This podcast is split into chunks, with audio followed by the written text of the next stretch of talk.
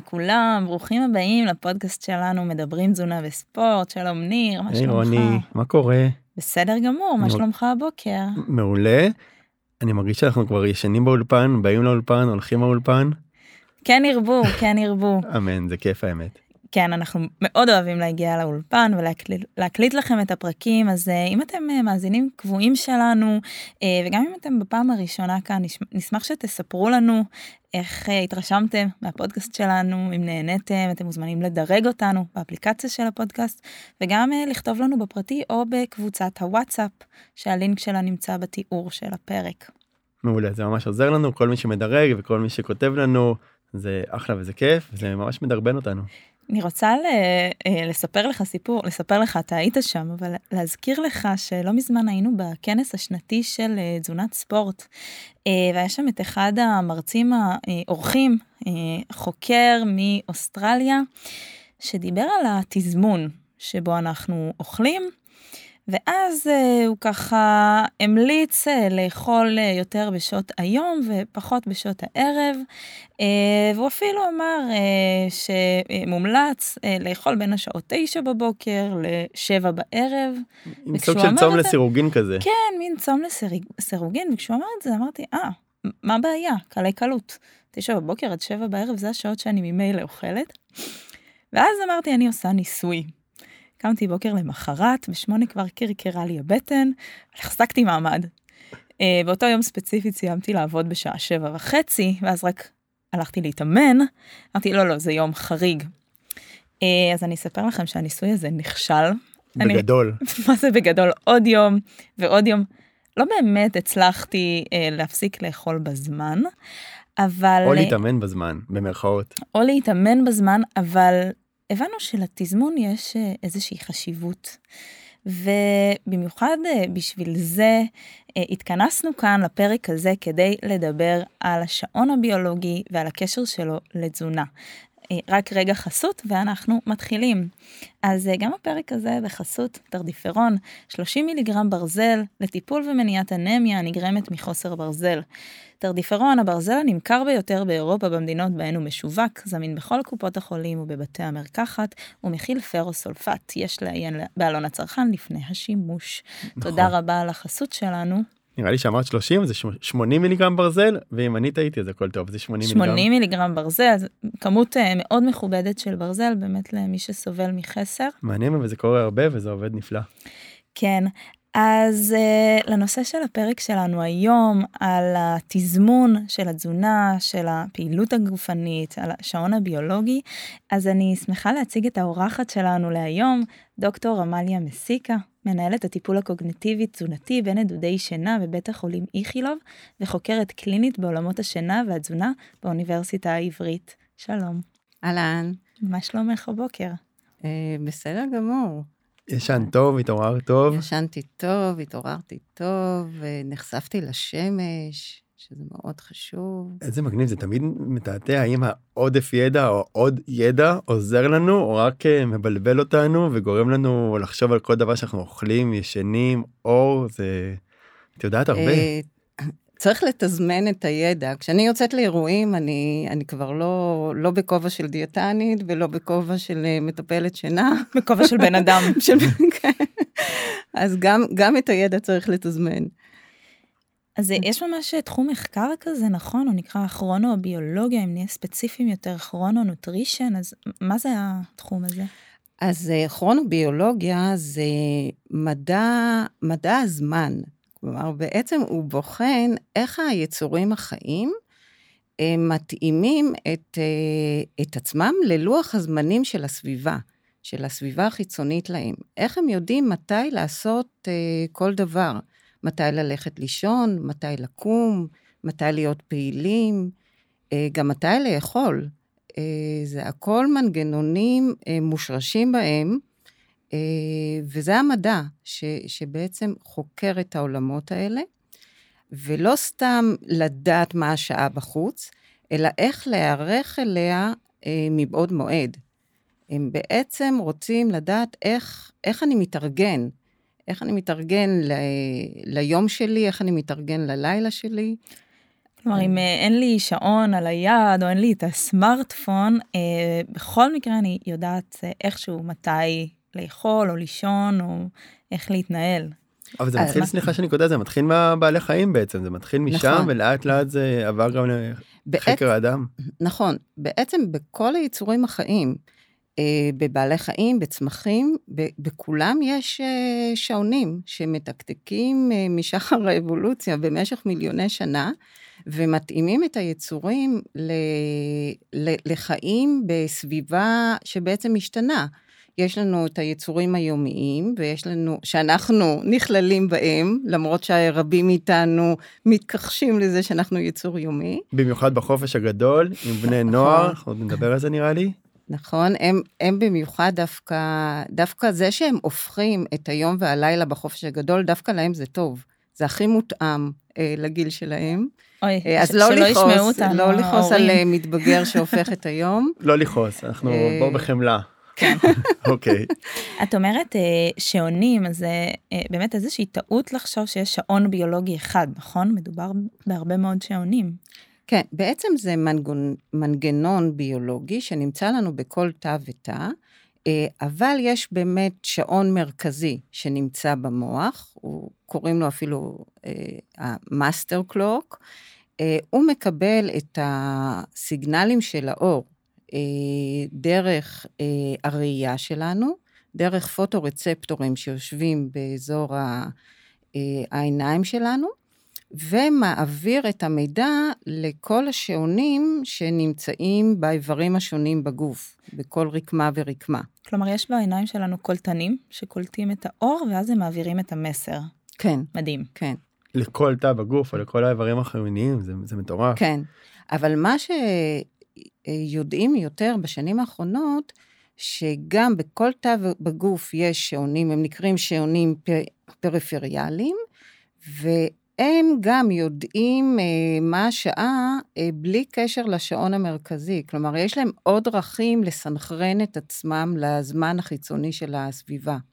למשל, אנשים שהיו בשבי והיו בחושך מוחלט, או, או מחקרים שנעשו כשאנשים נכנסו למערה ולא נחשפו בעצם לאור יום, אז יודעים שבגלל שהם נגיד אכלו שלוש ארוחות קבועות בשעות מסוימות ביום, אז זה סינכרן את השעונים הפנימיים שלהם, וכך הם ידעו מתי היום ומתי הלילה. וואו, כלומר, באופן טבעי הם החליטו לאכול באופן מסודר, וזה... כן, כן. אז יש לנו עוד גורמים שמסנכרנים, ואנחנו צריכים להתחשב, להתחשב בהם. אז מה באמת יעזור לסנכרן מצד אחד ומה יוציא את האנשים מסנכרון? אז מה שהכי יעזור לסנכרן, ואנחנו מרגישים את זה בצורה הכי מיטבית, כשאנחנו אה, באמת חווים ג'טלג. כשאנחנו חווים ג'טלג, אז בעצם הזמן הפנימי שלנו, השעונים הפנימיים, ב- כבר לא מותאמים לזמן החיצוני, אוקיי? במקום החדש שהגענו אליו. ואז אנחנו מרגישים, התחושה הזאת של עייפות מוגברת והקושי שלנו להניע את עצמנו, זה כי השעונים מנסים לסנכרן את עצמם לזמן החדש. אז אה, אחת הדרכים הכי טובות לסנכרן את, את עצמנו לזמן החדש, זה בעצם אה, להיחשף לאור יום בזמן החדש, בשעות של אור היום בזמן החדש. אה, ככל שניחשף יותר לאור יום, אז השעונים שלנו באמת יקבלו את, ה, את האותות של האור בזמנים של המקום החדש, וזה יעזור להם לסנכרן, לסנכרן את עצמם, וזה עובד גם עלינו, גם, גם, גם אם אנחנו לא חווים ג'טלג. אם באמת נפתח את הבוקר וניחשף לאור יום, ואנשים לא עושים את זה, כלומר, הם לא מודעים לזה שזה לא קורה להם, הם, הם קמים בבוקר, נחשפים לאור המלאכותי במטבח, נכנסים לרכב, למעלית, לרכב, דוך לחניון, מהחניון למעלה למשרד. כן. לא, אני, אני דואגת לרז, העורך וידאו שלנו, אנחנו פה מקליטים את הפודקאסט נכון. באולפן, אין פה חלונות, הכל פה נורא יפה, אבל אין פה חלונות, ואנחנו פה שעתיים, אבל הוא פה כל היום. זה אולי, אז, אולי אה, צריך רז, לעשות עליו מחקרים, נכון, על האדם המודרני. אה, באמת, תפרגן לך יציאות אה, לשמש. אז לי יש שאלה ממש ספציפית. כשאני עבדתי בקופת חולים היו כל פעם הייתי עובר חדרים היו חדרים ממש סגורים בלי אף חלון היו חדרים קצת יותר חלונות ויש לי היום בקליניקה יש לי חלון שאני רואה את אור השמש אבל אני לא יוצא החוצה זאת אומרת, אני יוצא כשאני יכול. אבל אני כן רואה את, ה, את היום מתחלף ואני רואה את האור הטבעי עם האור של החדר. אבל השאלה אם צריך להיות בחוץ כמו שאנחנו מדברים על ויטמין D לצאת לשמש ממש או מספיק שאתה חשוף לזה גם מתוך חלון. יש לנו אה, את הפוטו-רצפטורים שהם מספיק להם לשהות באור יום. כלומר, אנחנו לא חייבים לצאת אה, החוצה, לא חייבים להביט בשמש, הם פשוט קולטים את אור היום. אור היום הוא מאוד שונה מהאור המלאכותי שלנו, הוא בנוי מאורכי גל אה, שונים, לא מאורך גל אחד קצר, כחול, כמו שאנחנו נחשפים פה, שהוא אחיד לאורך כל היום. אז שהייה אפילו ליד חלון, עד מטר מהחלון, היא מספיקה לנו. ולא צריך להביט בחלון, פשוט לשהות אה, ליד חלון. אז אם אתה ממוקם במקום כזה שאין לך את ה... את ה קודם כל תסדר. כן, כן, זה, זה חשוב. אה, אם אתה יכול לפרגן לך באמת מיקום כזה, זה נהדר, ואם לא, אז תארגן לך גיחות החוצה. כלומר, אה, באמת... וגם לפתוח את החלונות, אני מכיר הרבה בני נוער, מי שיותר בחדר וסגור וכאילו החלון סגור, התריס סוגר, אני זוכר שאימא שלי הייתה מגיעה אחרי עבודה, אמרתי, תפתח את החלון, שיהיה פה אוויר, כאילו ברמה הזאת. כן, לא זה, זה מזכיר לזה. לי שאני גדלתי, בבית שגדלתי היו תריסים כאלה של פעם, הם לא נסגרו עד הסוף, ובתור ילדה אף פעם לא ישנתי הרבה, תמיד הייתי מקיצה באופן טבעי די, די מוקדם בבוקר. אה, בפעם הראשונה שעברתי דירה, עברתי לדירה עם תריסים חשמליים, ולא התעוררתי. פתאום אני קמה בשעה 11 בבוקר, כל כך נבהלתי, אחרי כמה ימים הבנתי שאני פשוט לא מתעוררת כשאין אור, ואז אני קצת, ואז אני משאירה איזשהו חריץ ממש קטן, ואני ממש מתעוררת הרבה יותר טוב כשיש קצת אור בבוקר. אז, אז כאן אנחנו מתחברים באמת להורמון השינה שלנו, למלטונין, שהוא ברגע שהוא פוגש אור, באמת הרמה שלו מאוד יורדת. כשהרמה שלו מאוד יורדת, אז אה, אין משהו שיתרום לנו, שיעזור לנו לישון, ואז אנחנו קמים. הבעיה העיקרית, שהמלטונין הזה הוא גם רגיש לאור מלאכותי. Mm. ואז אנחנו, אם אנחנו פוגשים את האור המלאכותי במהלך הלילה, אנחנו משפיעים על אותו הורמון שינה. הוא פשוט יופרש ברמה פחות אופטימלית. ולכן, אם כבר הזכרת את, ה, את התריסים ואת הלילה, אז באמת מאוד כדאי לישון בחושך מוחלט, mm-hmm. ממש, אה, לדאוג שלא יהיה את האור מהממיר של ה... של הטלוויזיה, כן. ולא יהיה את הספרות של המזגן, וכל האורות הקטנים האלה, הם מפריעים למלטונין שלנו. כן. וואלה, זה חושך. כן. מוחלט. אני לגמרי, אני ממש רגישה לאור של הממיר. אמ, מעניין אם יש דרך אה, לדעת אה, האם אני נמצאת בסינכרון או שיצאתי מסינכרון. אה, כן, כלומר, אפשר קודם כל להבין איך מתנהלים החיים שלך ביחס ליום וביחס ללילה. כלומר, האם את מנהלת חיים של יצור יומי, ואת פעילה יותר ביום, ואת אוכלת במהלך שעות האור, או שהחיים שלך הפוכים, ואת אה, מרבה לאכול בשעות אה, הערב המאוחרות, עושה פעילות גופנית בשעות הערב המאוחרות. אז קודם כל זה, זה שם אותך על הסקאלה להבין באמת איפה את מבחינת, ה, אם את יצור יומי או יצור, או מתנהלת כיצור לילי. ו, ו, ואז אפשר להבין עד כמה השעון שלך פחות מסונכרן. ויש כל מיני מצבים ש, שיודעים שאנשים באמת אה, יצאו מסנכרון, אה, וזה מתבטא ב, בדרכים אה, שונות, אה, למשל השמנה. יש מושג שנקרא כרונו-השמנה. אנשים שהם בעודף משקל, שומרים על אה, תפריט, אה, על מאזן קלורי אה, מתאים, עושים פעילות גופנית, כל, כל הדברים by the book, ועדיין הם, הם אה, חווים השמנה וחווים קושי בירידה במשקל, ולפעמים מבינים שהם אה, צריכים לתזמן להם אחרת את הארוחות, צריך אה, לתזמן להם את שעות החשיפה לאור, ובדרך הזאת הם יכולים לרדת יותר במשקל. כלומר, פה אנחנו כבר מדברים על ההשלכות. אם אדם יצא מסינכרון, אז אחת ההשלכות זה יותר סיכון להשמנה? זה סיכון להשמנה, זה למשל סיכון לסכרת, אה, לאיזון סוכר אה, פחות מיטבי. אה, כלומר, בעצם נוסף לך עוד גורם שאתה צריך לקחת בחשבון. הגוף יצא מאיזון, אז אם, אם תצליח לאזן גם את השעונים שלך, אז זה יעזור לך גם לאזן את המסלולים האחרים שלך. כי בעצם, כשדיברנו על ההיערכות של השעונים, אז הם בעצם, מה שהם עושים, הם מתארגנים מבחינת המסלולים ההורמונליים שלנו, מבחינת האנזימים שלנו, הם מתארגנים לפעילות של יום ופעילות של לילה. אז ברגע שאנחנו מאזנים את השעונים, אנחנו גם מאזנים את ההתארגנות, את ההיערכות הפנימית שלהם אה, לפעילות יומית ולפעילות לילית. אולי אפשר לתת איזה דוגמה למה זה פעילות יומית? אה, נניח אנחנו אוכלים במהלך היום, אז עיכול זה פעילות יומית? כן, אז... אנחנו בעצם עוד פעם, יצור יומי, תחשבו על ה... כולנו, אני חייב להגיד, נכון, אני שנייה קוטע, אנחנו... אני חייב להגיד שמהקליניקה, כל פעם שמישהו מגיע שהוא עובד לילות, by definition, אחיות, רופאות, מאבטחים, מאבטחים, תמיד הרבה הרבה יותר קשה לי, או נשים ממש אחרי לידה, או הורים טריים נקרא לזה, אני מרגיש תמיד שהרבה הרבה יותר קשה. עכשיו קשה לנתח למה יותר קשה. כי בסוף זה גם המאזן הקלורי השלילי אם בכלל ש overall זה קשה להיות שם נקודה.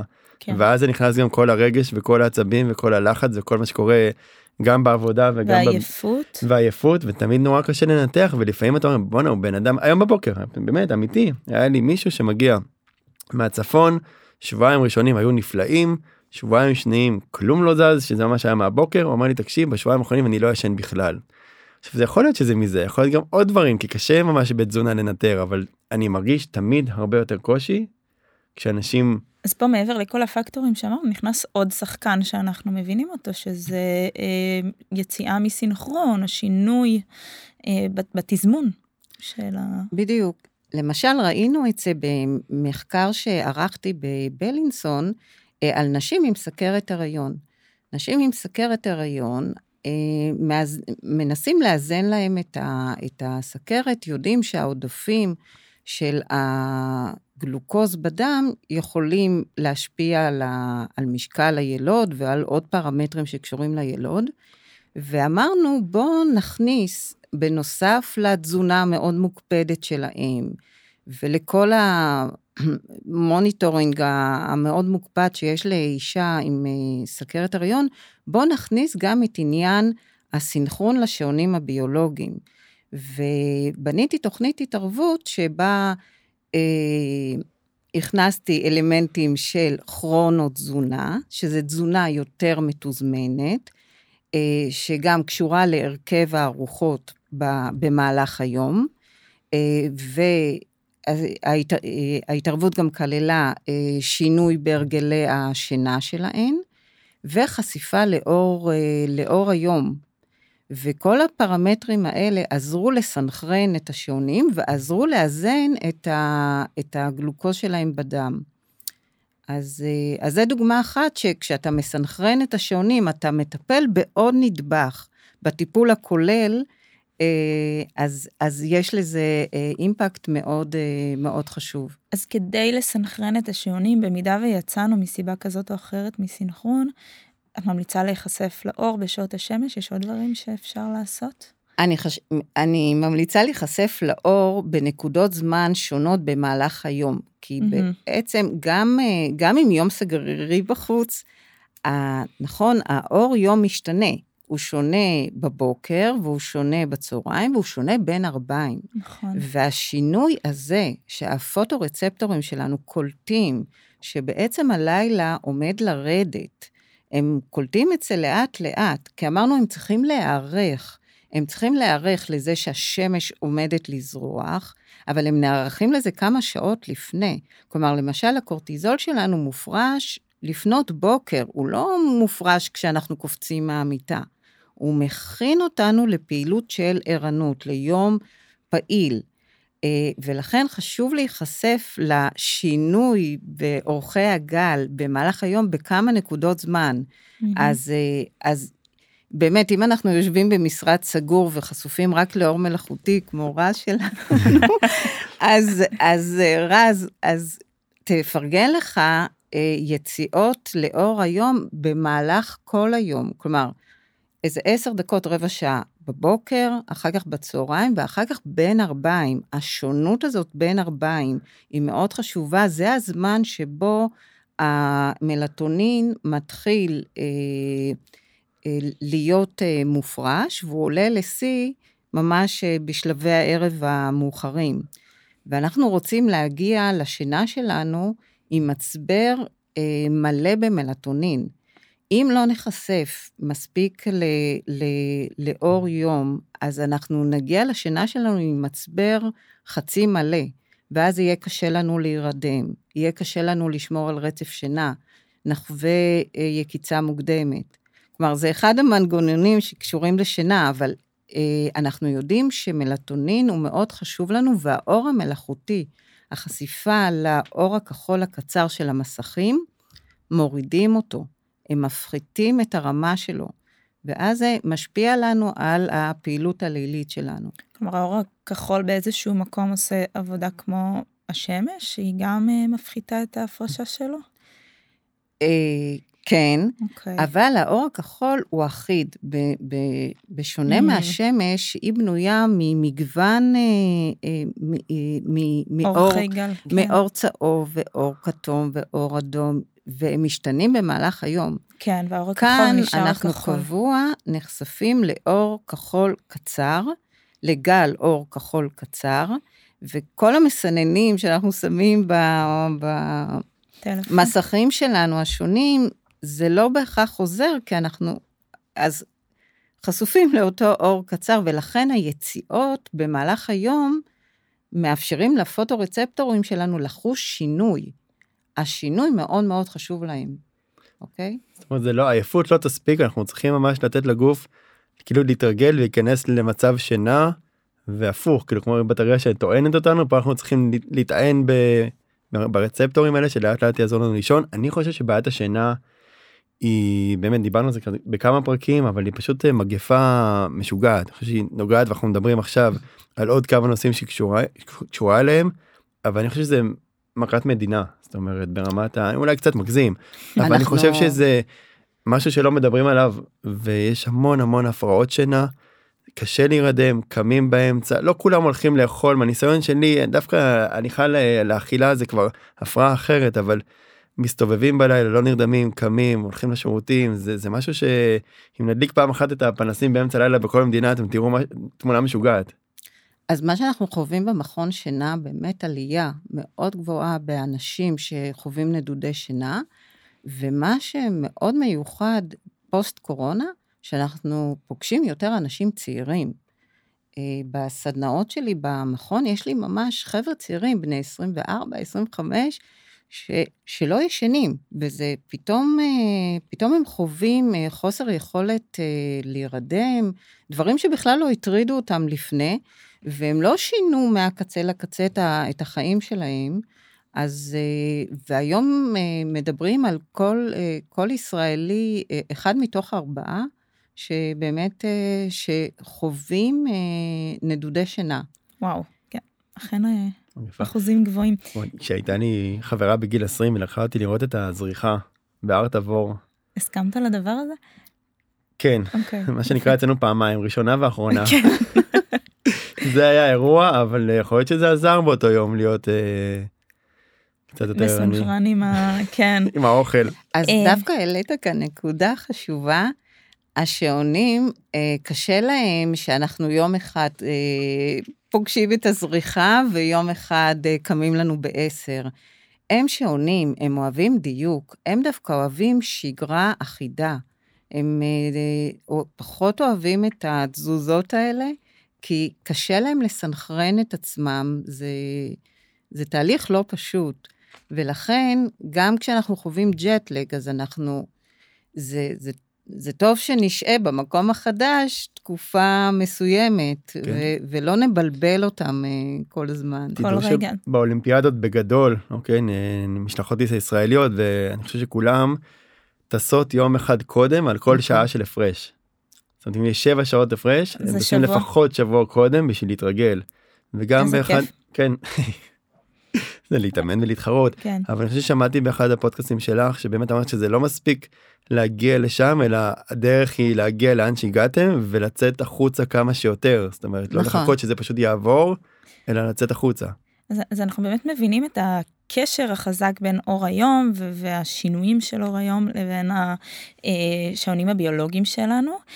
אבל אה, האם יש קשר גם אה, לאוכל? אנחנו פה גם לדבר על הכרונונוטרישן.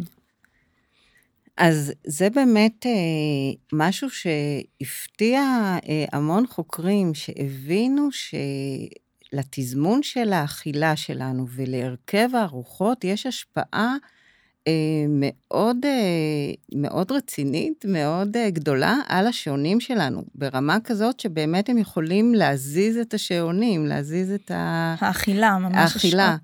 את הבחירה של האוכל או את הכמות של האוכל או את השעות זה- שלו. או את השעות זה- של האוכל. רוני אה, עשתה זה יומיים הכל- ולא הצליחה. זה בעצם הכל ביחד. אז עוד פעם, אם אנחנו חוזרים לזה שאנחנו חיות יומיות, אז אנ- אנחנו זה נקודה חיות... חשובה כי הרבה נכון, אנשים חושבים אנחנו שאנחנו הולכים לעשות בעצם- מה שאנחנו רוצים זה לא עובד אה, ככה. אז האבולוציה שלנו מתוכנתת לחיים בטבע. לחיים שבבוקר נצא, ואור היום יאפשר לנו לראות את המזון, ללקט אותו או לצוד אותו. נכון? כי אנ- אנשים לא, לא אספו את המזון אה, בסופר. בחשיכה. נכון. או בסופר. אה, או בסופר, ונאכל אותו בשעות היום, כי לא היה להם דרך אה, לאגור אותו, לש- לשמור אותו אה, לשעות הלילה, וככה אנחנו, המנגנונים גם של העיכול, אה, וגם הניצול הטרמי של המזון, הם, הם בנויים לכ, לכך שהם יותר אופטימליים בשעות האור. ולכן, אה, אם מדברים למשל על הורמון הלפטין, אה, הורמון השובע, אז זה הורמון שיש לו גם אה, מסלול אה, צירקדי, מסלול של שעון ביולוגי, יש לו מחזוריות במהלך היום. הוא בעצם, הוא רוצה שאנחנו אה, נהיה אה, שבעים בלילה, נכון? ולא לא נקום אה, לאכול. אה, ו, ו, ולכן הוא גבוה במהלך ה- הלילה, והוא נמוך במהלך היום. לעומתו, יש לנו את הורמון ה- גרלין. הרעב, נכון, הגרלין, שהוא אה, נמוך יותר גם ב- בלילה, אנחנו לא, לא רוצים לחוש רעב בלילה, אנחנו לא רוצים לאכול, אנחנו רוצים לישון שינה מלאה, בלי שהבטן תקרקר לנו ונקפוץ למקרר. אז יש לנו מסלולים שדואגים לזה, להשקיט את אה, הורמון הרעב ולהדליק את הורמון השובע בזמן הנכון, בזמן שנכון לנו לאכול ובזמן שנכון לנו לצום. ו... אבל פה אני קצת ולכן- אקשה עלייך כי אני מכיר הרבה אנשים שבבוקר רעבים ברמות שכאילו ממש ממש חייבים לקום וישר ללכת לאכול ויש כאלה שעד הצהריים או עד חסרי תיאבון כן לחלוטין. אומרים לי כן. תקשיב לפני 12 אל תדבר איתי בכלל. עכשיו ברמת הטבע זה כולם היו אמורים לקום ולרצות לאכול פלוס מינוס אני חושב. והשאלה אם זה יותר פסיכולוגי או שהם התרגלו לזה כי אני חושב שאפשר להתרגל להרבה דברים או להתכח- אז- להתכחש. אז, הר- אז מה שקורה לנו היום, אנחנו הרבה פעמים לא אוכלים כשאנחנו רעבים ולא מפסיקים לאכול כשאנחנו שבעים, אנחנו אוכלים כל היום, או מסיבות חברתיות. אם עכשיו הייתם כאן אה, פותחים שולחן, אז מן הסתם היינו אוכלים גם, גם אם אה, לא היינו רעבים. חד אז, משמעית. אה, אז אנחנו פחות קשובים ממש לזמנים שאנחנו מאוד רעבים ולזמן שאנחנו שבעים, כי גם אה, ההורמון הלפטין בגרלין, יש להם שלושה פיקים במהלך היום, שהם פחות או יותר אמורים אה, להתאים לתזמון של הארוחות שלנו, אה, של הבוקר, צהריים וערב, שבהם אנחנו אמורים להיות רעבים ואחר כך להיות אה, שבעים, אבל מי מקשיב להם בכלל? אנחנו לא מתנהלים, אנחנו בעצם אוכלים את הארוחות שלנו מתי שנוח לנו, מתי שאנחנו קבענו לעצמנו, לא מתי שהבטן מקרקרת, אנחנו אפילו לא מקשיבים לה אה, הרבה פעמים. אז יש המון המון אה, דעות והרבה אמירות בהקשר הזה, אה, אולי גם לא מעט מיתוסים, אה, הרבה אומרים, אל תאכלו בשעות הלילה, או אל תאכלו סמוך לשעות השינה, יש אמירות שאומרים, אל תאכלו על הבוקר, נכון? אה, עדיף להתחיל את האכילה בשעה 12. המון המון בלאגן. אולי נעשה סדר מבחינת הכרונונוטרישן, מהן ההמלצות? אז ה chrononutrition מתחבר לשעונים הביולוגיים שלנו ולמה מה הם צריכים בשביל לפעול בצורה הכי אופטימלית. אבל עדיין יש לנו גם את החיים המודרניים שלנו ואת האילוצים שלנו. אז זה, זה, זאת שיחה... אה, פילוסופית, יש רצוי כן, ויש מצוי. בואו נדבר רגע על הרצוי, על ההמלצות. אבל אם אנחנו חוזרים לזה שאנחנו מסונכרנים לחיים בטבע, לחיים יומיים, אז הדבר הרצוי שנקום בבוקר, כשהורמוני הפעילות והמסלולים השונים, ההורמונים שקשורים ב, ב, באמת בעיכול, ברעב ושובע, כל המערך של האנזימים שלנו, הוא בנוי להתעורר יחד איתנו בבוקר. Mm-hmm. אז היה עדיף אה, שנאכל את ארוחת הבוקר שלנו אה, כמה שיותר סמוך ליקיצה. אה, עכשיו, קשה אה, להגדיר בדיוק את הטיימינג, אם זה חצי שעה מהיקיצה או שעה. בוקר. אבל כדאי לפתוח את הבוקר כן בארוחת אה, בוקר, לא, שלא תתחיל ב-12 בצהריים. Mm-hmm. ואז ארוחת הצהריים, מן הסתם בצהריים, וארוחת הערב מדברים על כ-12 שעות מהיקיצה, מה, מהקימה. כלומר, כי, כי אז זה הטווח באמת של אור יום. Mm-hmm. לצורך העניין, קמנו בשבע, אז ארוחת הערב יכולה להיות סביב שבע, שמונה בערב. זה השעות שעדיין יש בהן אור יום. זה השעות שהגוף שלנו מתורגל אבולוציונית, מוכן אה, וערוך אבולוציונית, ש, שנאכל. עכשיו, מה זה אומר? זה אומר שהמנגנונים עובדים בצורה הכי יעילה, הכי אופטימלית, אם, אה, אם אה, נאכל אה, ארוחת בוקר מוקדם יחסית במהלך היום, אם יש בה פחמימות, חלבונים, שומנים, הם, העיכול שלהם יהיה יותר מיטבי כשהם יאכלו בשעות היום מאשר בשעות הערב. זה לא אומר שאם נאכל עכשיו משהו, נפתח את המקרר ב-11 ונאכל, אז הוא לא יעוקל, ו... והוא יישאר לו, אה, אבל הוא, אנחנו יודעים שהפעילות תהיה פחות אופטימלית. אז למי זה חשוב במיוחד? לאנשים שיצאו מאיזון. Mm-hmm. אם אתה סכרתי וחשוב לך שתהיה תגובה גליקמית טובה אחרי ארוחה של פחמימות, שהניצול של הפחמימות יהיה מיטבי, אז מצאו במחקרים על סכרתיים, או גם אנשים עם טרום סכרת, שעדיף להם את הארוחות אה, אה, ארוחה עשירה יותר בפחמימות, לאכול למשל בבוקר. התגובה הגליקמית שלהם תהיה יותר אה, טובה, כי גם לאינסולין יש מחזוריות צירקדית. גם לניצול של הגלוקוז יש מחזוריות. לכל דבר כזה יש השפעה אה, מחזורית, ולכן היא יותר אופטימלית כשהיא מותאמת לשעות שהגוף שלי ערוך, אה, שאותה פעילות תיערך באותן שעות. אבל אין כאן אה, איזה המלצות כאלה, ממש אה, סגורות כאלה. תאכלו בשבע וארבעים דקות, זה יהיה הכי אידיאלי, ותסיימו לאכול בשמונה ושתי דקות. זה לא ברמה הזאת. מאוד חשוב אה, להעביר את הנקודה הזאת, כי הרבה פעמים שאנשים שומעים המלצה, אז אם הם לא תואמים בדיוק את ההמלצה, הם נורא נורא נלחצים, ואוי ואבוי, זאת אומרת, זה ממש מכניס אותם לאיזשהו סטרס. אז חשוב להסביר, האוכל כן מתעכל, כלומר, הוא, הוא לא הולך לשום מקום, מה, מה, לאן הוא יכול ללכת בשעות הלילה, אבל אה, כמו, כמו שאת אומרת, זה פחות אופטימלי.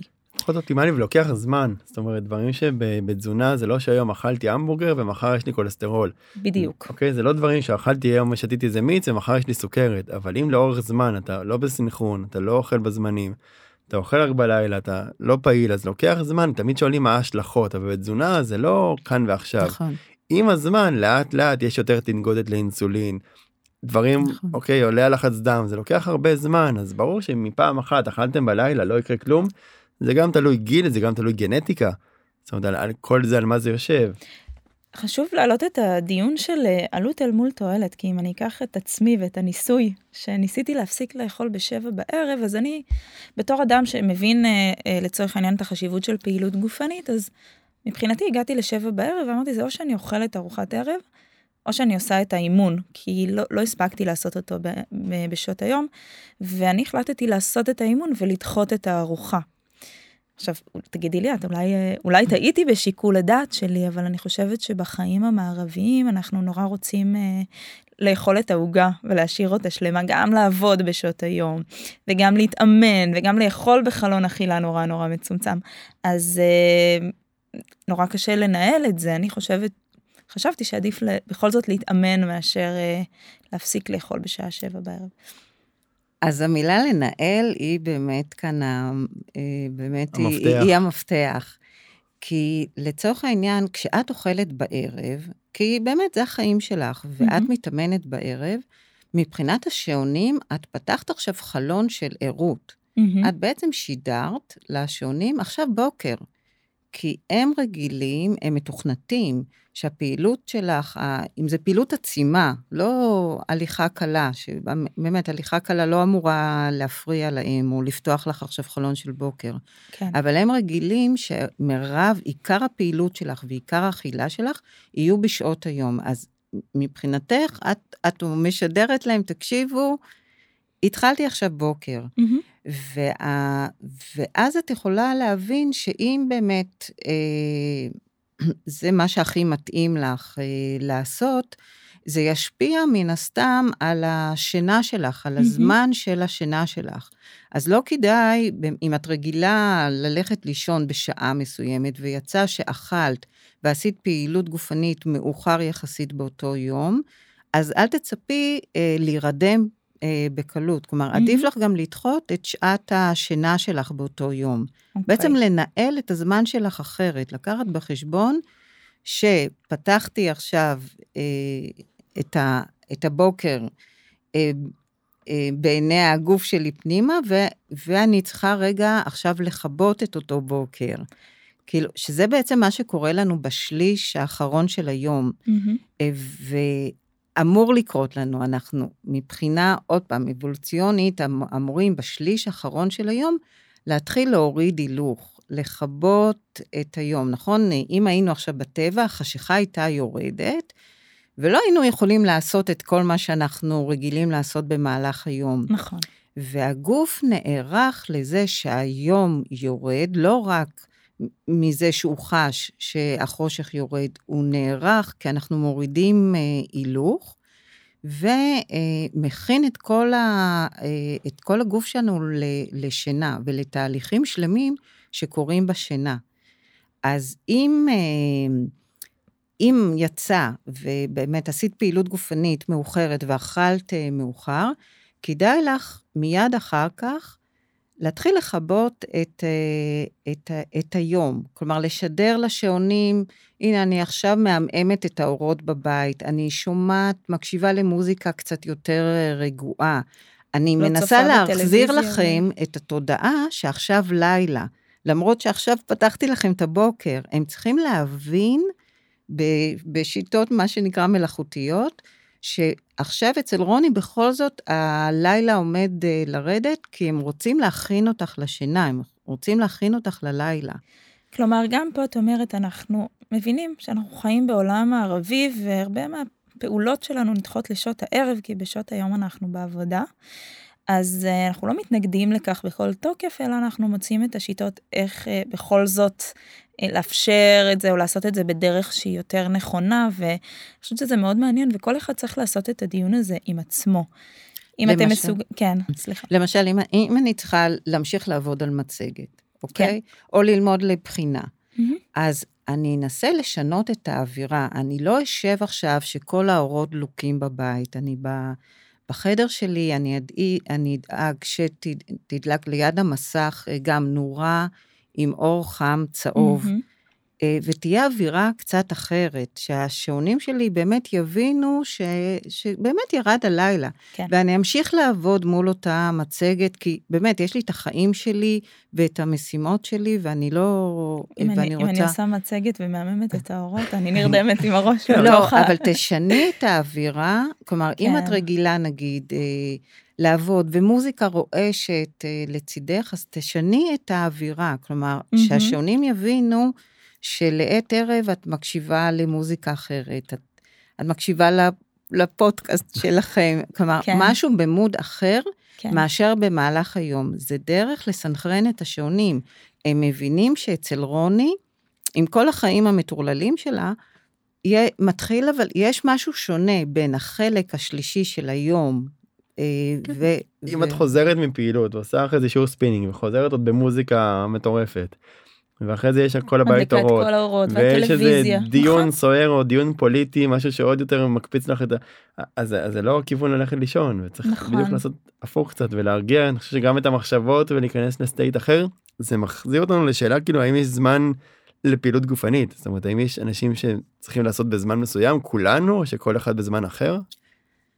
אז זהו, אז הזכרת את הזמן של הפעילות פעילות גופנית, אבל לפני זה גם דיברת על אה, באמת על פעילות, אה, אה, על המיקום, איפה הפעילות מתרחשת. כי אם פעילות גופנית לכשעצמה מאוד טובה לשינה. כעיקרון, ככל שאני פעילה במהלך היום ונמצאת בתנועה, אני אשן יותר טוב. יש מה שנקרא ריקוד הקורטיזול מלטונין. קורטיזול זה הורמון הפעילות. הוא, כשהוא מופרש לפנות בוקר, הוא מכין, אה, מכין את הגוף שלי לפעילות, יחד עם עוד חברים, הוא לא לבד כמובן. אה, וכשהוא גבוה, המלטונין נמוך. המלטונין נמוך במהלך היום, כי אני לא צריכה לישון במהלך היום. אה, והקורטיזול, הוא יורד לעת ערב, והמלטונין עולה. עכשיו, אם אני עושה פעילות גופנית לעת ערב, אז אני מעלה את הקורטיזול, אני מעלה גם את טמפרטורת אה, הגוף. טמפרטורת הגוף, כדי להירדם, הרבה פעמים אה, הגוף מוריד את הטמפרטורה. אה, הלו, גם הטמפרטורת הגוף יורדת במהלך הלילה והיא נמוכה לפנות בוקר, ואז היא עולה שוב במהלך היום.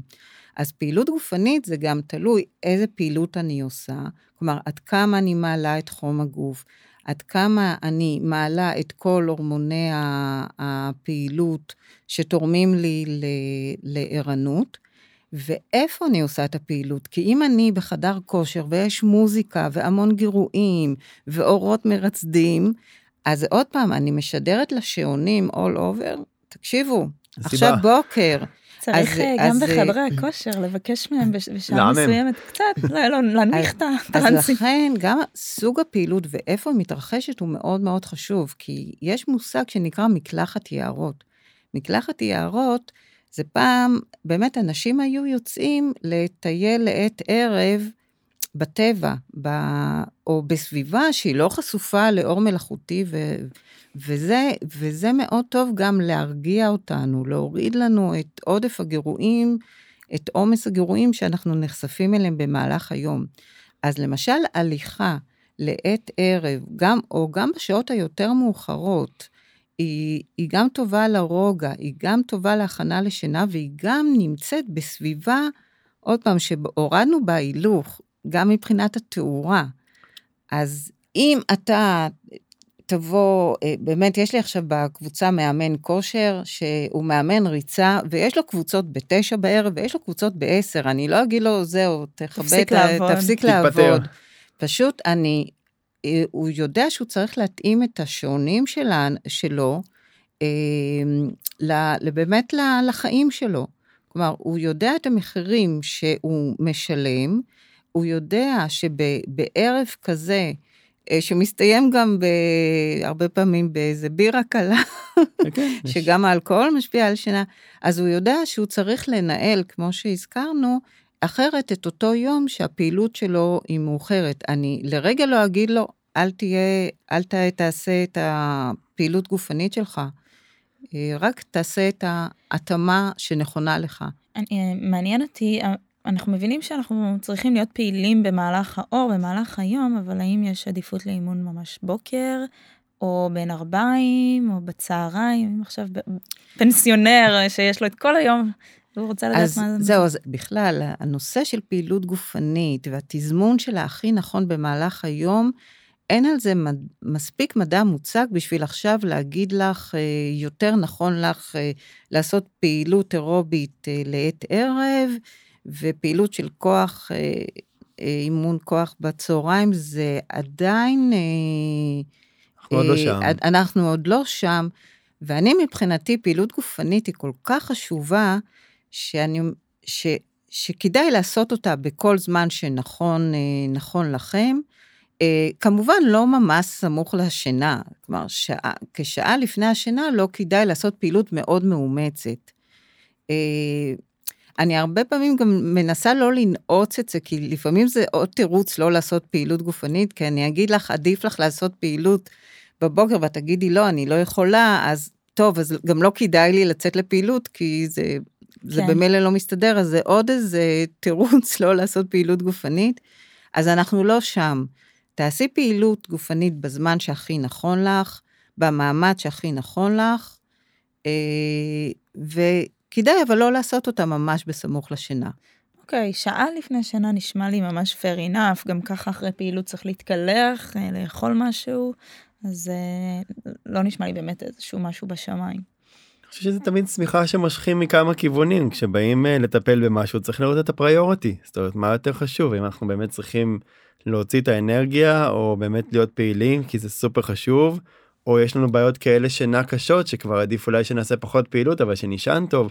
אני חושב שצריך לנהל את זה מה יותר נכון נכון שטוב לעשות אימוני כוח וטוב לעשות אירובי וטוב לאכול בזמן אבל אני חושב שזה חשוב כאילו לדייק מה יותר חשוב כרגע לטפל בו אבל אותו מאמן שהגיע כנראה שהוא סובל מספיק בשביל להגיע למסגרת נכון. הזאת שתעזור לו בשינה כי זה פוגע לו באיכות חיים. נכון. אני גם נכון. אוהבת להגיד שבתזונה ובכלל בבריאות, גם בשינה אין 100%. צריך לקבל את זה, אנחנו לא נהיה מושלמים, וזה לגמרי בסדר. כל אחד צריך, אה, כמו שניר אמר, למשוך את הצמיחה ולעשות את משהו אה, חשוב לו באותו הרגע, באותה תקופה, בחיים. אבל אנשים שיצאו מאיזון, למשל, המטופלים שלי של הנדודי שינה, ברגע שאני מסנכרנת להם יותר את השעונים, מתזמנת להם את הפעילות גופנית, מתזמנת להם את האכילה, זה עוזר בצורה אה, ממש משמעותית. כשיצאת מאיזון, זה מאוד יעזור לך. נפלא, אני חושבת שלא הרבה אנשים יודעים את זה, אני מרגישה שאנשים באים אליי וכמו איזה גזירת גורל אומרים, אני לא ישן, לא ישן טוב. אז אולי כדאי אה, להפיץ את השמועה הזאת שאפשר לעזור, אפשר לסנכרן את השעונים. זה אחד, והדבר הנוסף, גם אפשר אה, לזהות איזה אדם אתה, נכון? כן, אז אפשר אה, בעצם להבין, קודם כל, אם אתה טיפוס של בוקר או טיפוס של לילה. אה, זה, דרך אגב, הוא, זה, זה גנטי. אז יש את הטיפוסי לילה הינשופיים, שבאמת להם לא מתאים בכלל ללכת לישון אה, לפני שתיים בלילה, הם, הם לא הצליחו להירדם. הם, ה, היום שלהם מנוהל אה, בצורה אחרת מ, מהטיפוסים העפרוניים, טיפוסי היום, אה, שלהם מתאים ללכת לישון, טיפוסי הלילה מתאים ללכת לישון מאוחר וגם לקום מאוחר. אמ, ואפשר לבדוק את זה? ואפשר לבדוק את זה על ידי אה, שאלון שאנחנו יכולים אה, אה, לשים... נצרף אותו בתיאור לצרף. של הפרק. וואו, זה, אני כבר רצה לעשות את השאלון, אני... אבל מה שחשוב להבין, שרובנו אה, אה, אנשי אמצע. אנחנו מה שנקרא ינשופרוני כזה, אנחנו באמצע. ויש גם אנשים שמנסים בעצם החיים שלהם לפעמים מאלצים אותם אה, להפוך מטיפוס לילה לטיפוס בוקר, ולא תמיד זה אפשרי. וגם להפך. אתה משלם על זה מחירים. אה, אבל אם העבודה שלי, אני צריכה להתייצב בשמונה בבוקר, אז אני לא אוכל אה, לקום בעשר, והם מאוד מאוד סובלים מזה. למשל, יש את מועדון החמש בבוקר, או שבא, שממליצים שם לאנשים, בואו, תקום בחמש. אז לאנשים מסוימים... אלו הם העפרוניים. לאנשים מסוימים זה יכול להיות אה, נורא, הם ממש יסבלו מזה, הם, הם בעצם מנסים לשנות את השעון הביולוגי שלו, להתאים אותו לתזמון שלא נכון להם. נראה לי רוב האנשים יסבלו מלקום בחמש בבוקר. לא? אמ, אנשים נורמליים, לא? אני אני מסכים רוני אני אדייק פה אני אוסיף עוד משהו כן? אבל- אני אוסיף עוד משהו שגם צריך באמת להיזהר מספרים. יש ספרים שנכתבים על ידי אנשי מקצוע עם מה שנקרא עם מדע מספיק מבוסס אבל ספר יכול לכתוב כל אחד. ואז פותחים איזה מועדון כזה או משהו כזה צריך טיפה להיזהר כי זה, כי זה גורר וזה עושה אחרי זה רגשות אשם. אני חושבת שזה נפלא למי שזה מתאים לו. כן אבל זה לא הכל מדע אבל זה עוול. לא evidence based זה ספר אוקיי. כן. הייתי גם נזהרת מהממוצעים של האוכלוסייה. כי נגיד, אם נסתכל על הממוצע שלנו, יהיה כתוב בכל הדוקטור גוגל למיניהם, שבגיל 25 עד 65 אנחנו צריכים לישון בין 7 ל-9 שעות בלילה. וזה לא בהכרח נכון. יכול להיות שאתה, ניר, צריך אה, 6, לי יש שעות. תיאוריה שאנשים גבוהים צריכים לישון יותר אני הזכרתי את זה באחד אוקיי. הפרקים. מעניין למה. ו, ויש, ויכול להיות שאת, רוני, צריכה אה, אפילו יותר מתשע שעות. אה, ואז אנשים נלחצים, כי כתוב, ב, כתוב בספרים, בהמלצות.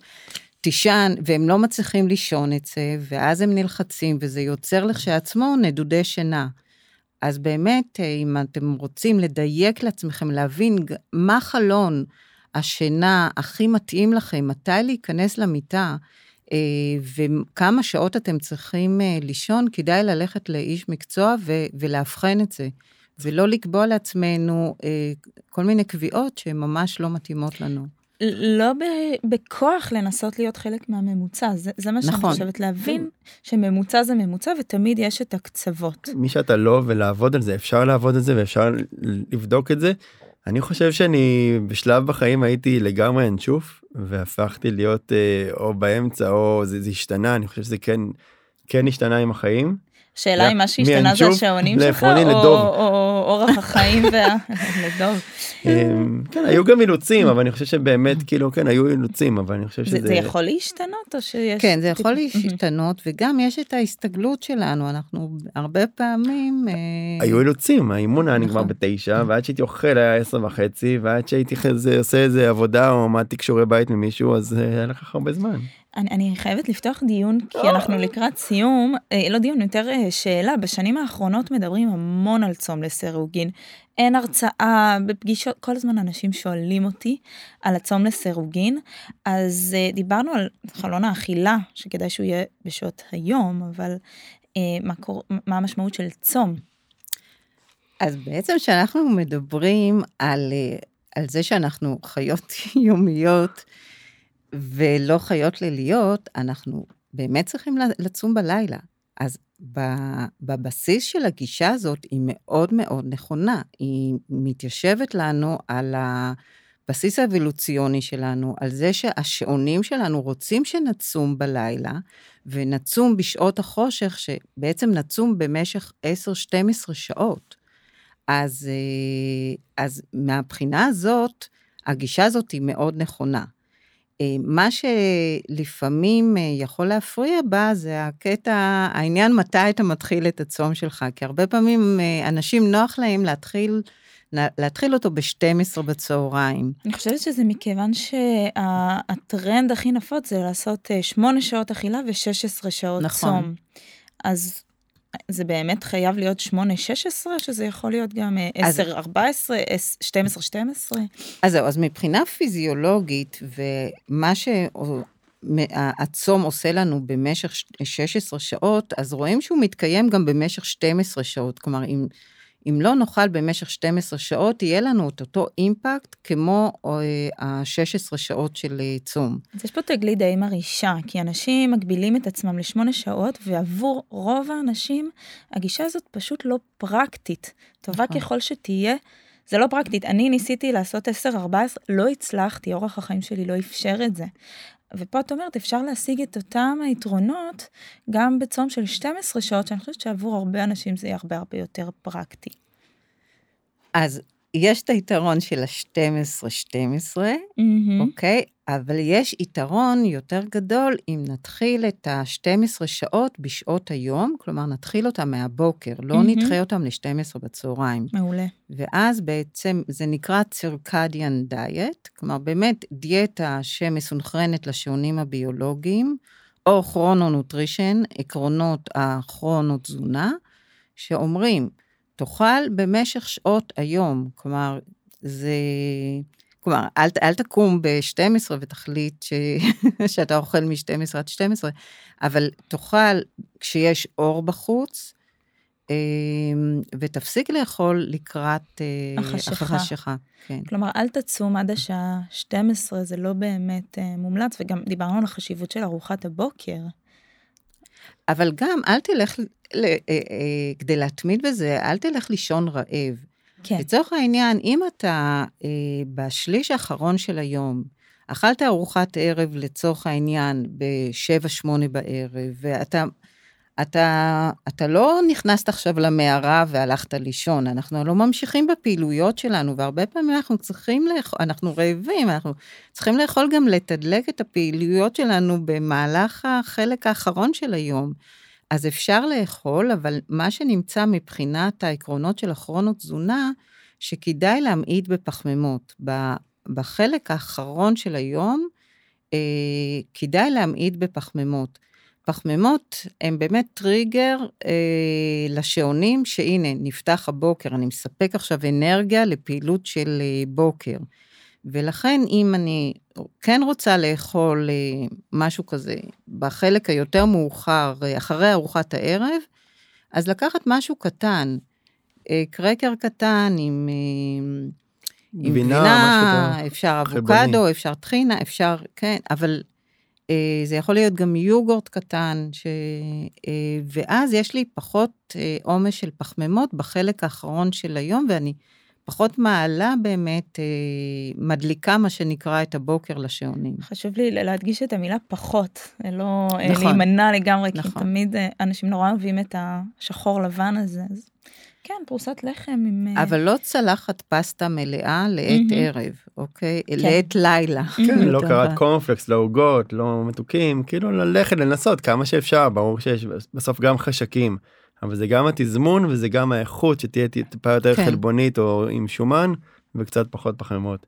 טוב, אז אני חושבת שאנחנו נתכנס לסיכום. אה, היה פרק סופר מעניין אה, ומחדש, וזה תחום ככה שנחקר וכל הזמן יש אה, תגליות חדשות, אז אני ממש ממש אה, שמחה שקיימנו אותו, ותודה שהגעת אלינו. בכיף.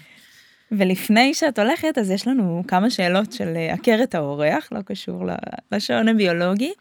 אז אה, שאלה ראשונה, מה היית אם לא היית אה, חוקרת של השעון הביולוגי? ודיאטנית. דיאטנית, חוקרת. אה, אז בטוח הייתי עוסקת במשהו שקשור לאומנות, אה, מנגרת, מקדרת, מציירת, גדול. יופי, איזה מגניב. כן. אה, בשעות היום, אני מקווה. בשעות היום, כן. הייתי בטוח שהולך להגיד הייתי בטוח חוקרת משהו אחר אבל לא לא? אומנות. קול. דווקא דלי, הוא מאוד סבל מנדודי שינה, ואומרים שאת רוב היצירות שלו הוא עשה כשהיו לו יקיצות ארוכות בלילה. ואז היה לו גם את החשיבה מחוץ לקופסה, שהרבה פעמים, אה, החשיבה היצירתית, הרבה פעמים אה, היא בשעות הלילה. הוא סבל, דווקא אבל אנחנו הוא סבל, הרווחנו. כן. אז, אז אולי, אולי כן. גם הייתי יוצרת גם בלילה. קיצוניות זה קיצוניות. אה, מה המאכל האהוב עלייך? אה, אני מאוד אוהבת אה, עוגות גבינה. אני, אלה שהם במרקם אה, אה, ענני כזה. אני, אני גם פשוט, אני, אה, גידול. גילוי נאות מת על עוגות גבינה. גילוי נאות, אני לא אוהבת עוגות גבינה. יש לכם עוגת גזר? לא, בדיוק. אה, ניסיתי המון המון פעמים, אבל אה, לא, בסדר, בסדר, על- על לא טעם. ועל ריח. והאם את עושה פעילות גופנית? אני עושה, אני מצאתי שמה שאני הכי מתמידה בו זה שחייה. כי זה זמן לעצמי, למחשבות שלי. אז זה משהו שתמיד אני מתמידה בו. מדי פעם אני הולכת, אני רצה, אבל, אבל הזמן הזה לעצמי באמת מדרבן אותי לעשות, להישאר בבריכה אה, יותר זמן, ולהתמיד בזה לאורך זמן. איזה יופי, אז הנה עוד אה, נקודת דמיון בין ניר... אה, שתיים מתוך למאניה, האומנות לא, אבל... ונקודת שוני בינינו. אבל אה, כן, יפה. אז אה, המון המון תודה שהגעת וחלקת איתנו את הידע המרתק הזה. כן, כן. סופר סופר חשוב ומעניין ובאמת תודה ואני מקווה שהמאזינים הרוויחו באמת עוד נקודות למחשבה מרתקות. תודה לכולם. תודה. ונתראה בפרק הבא.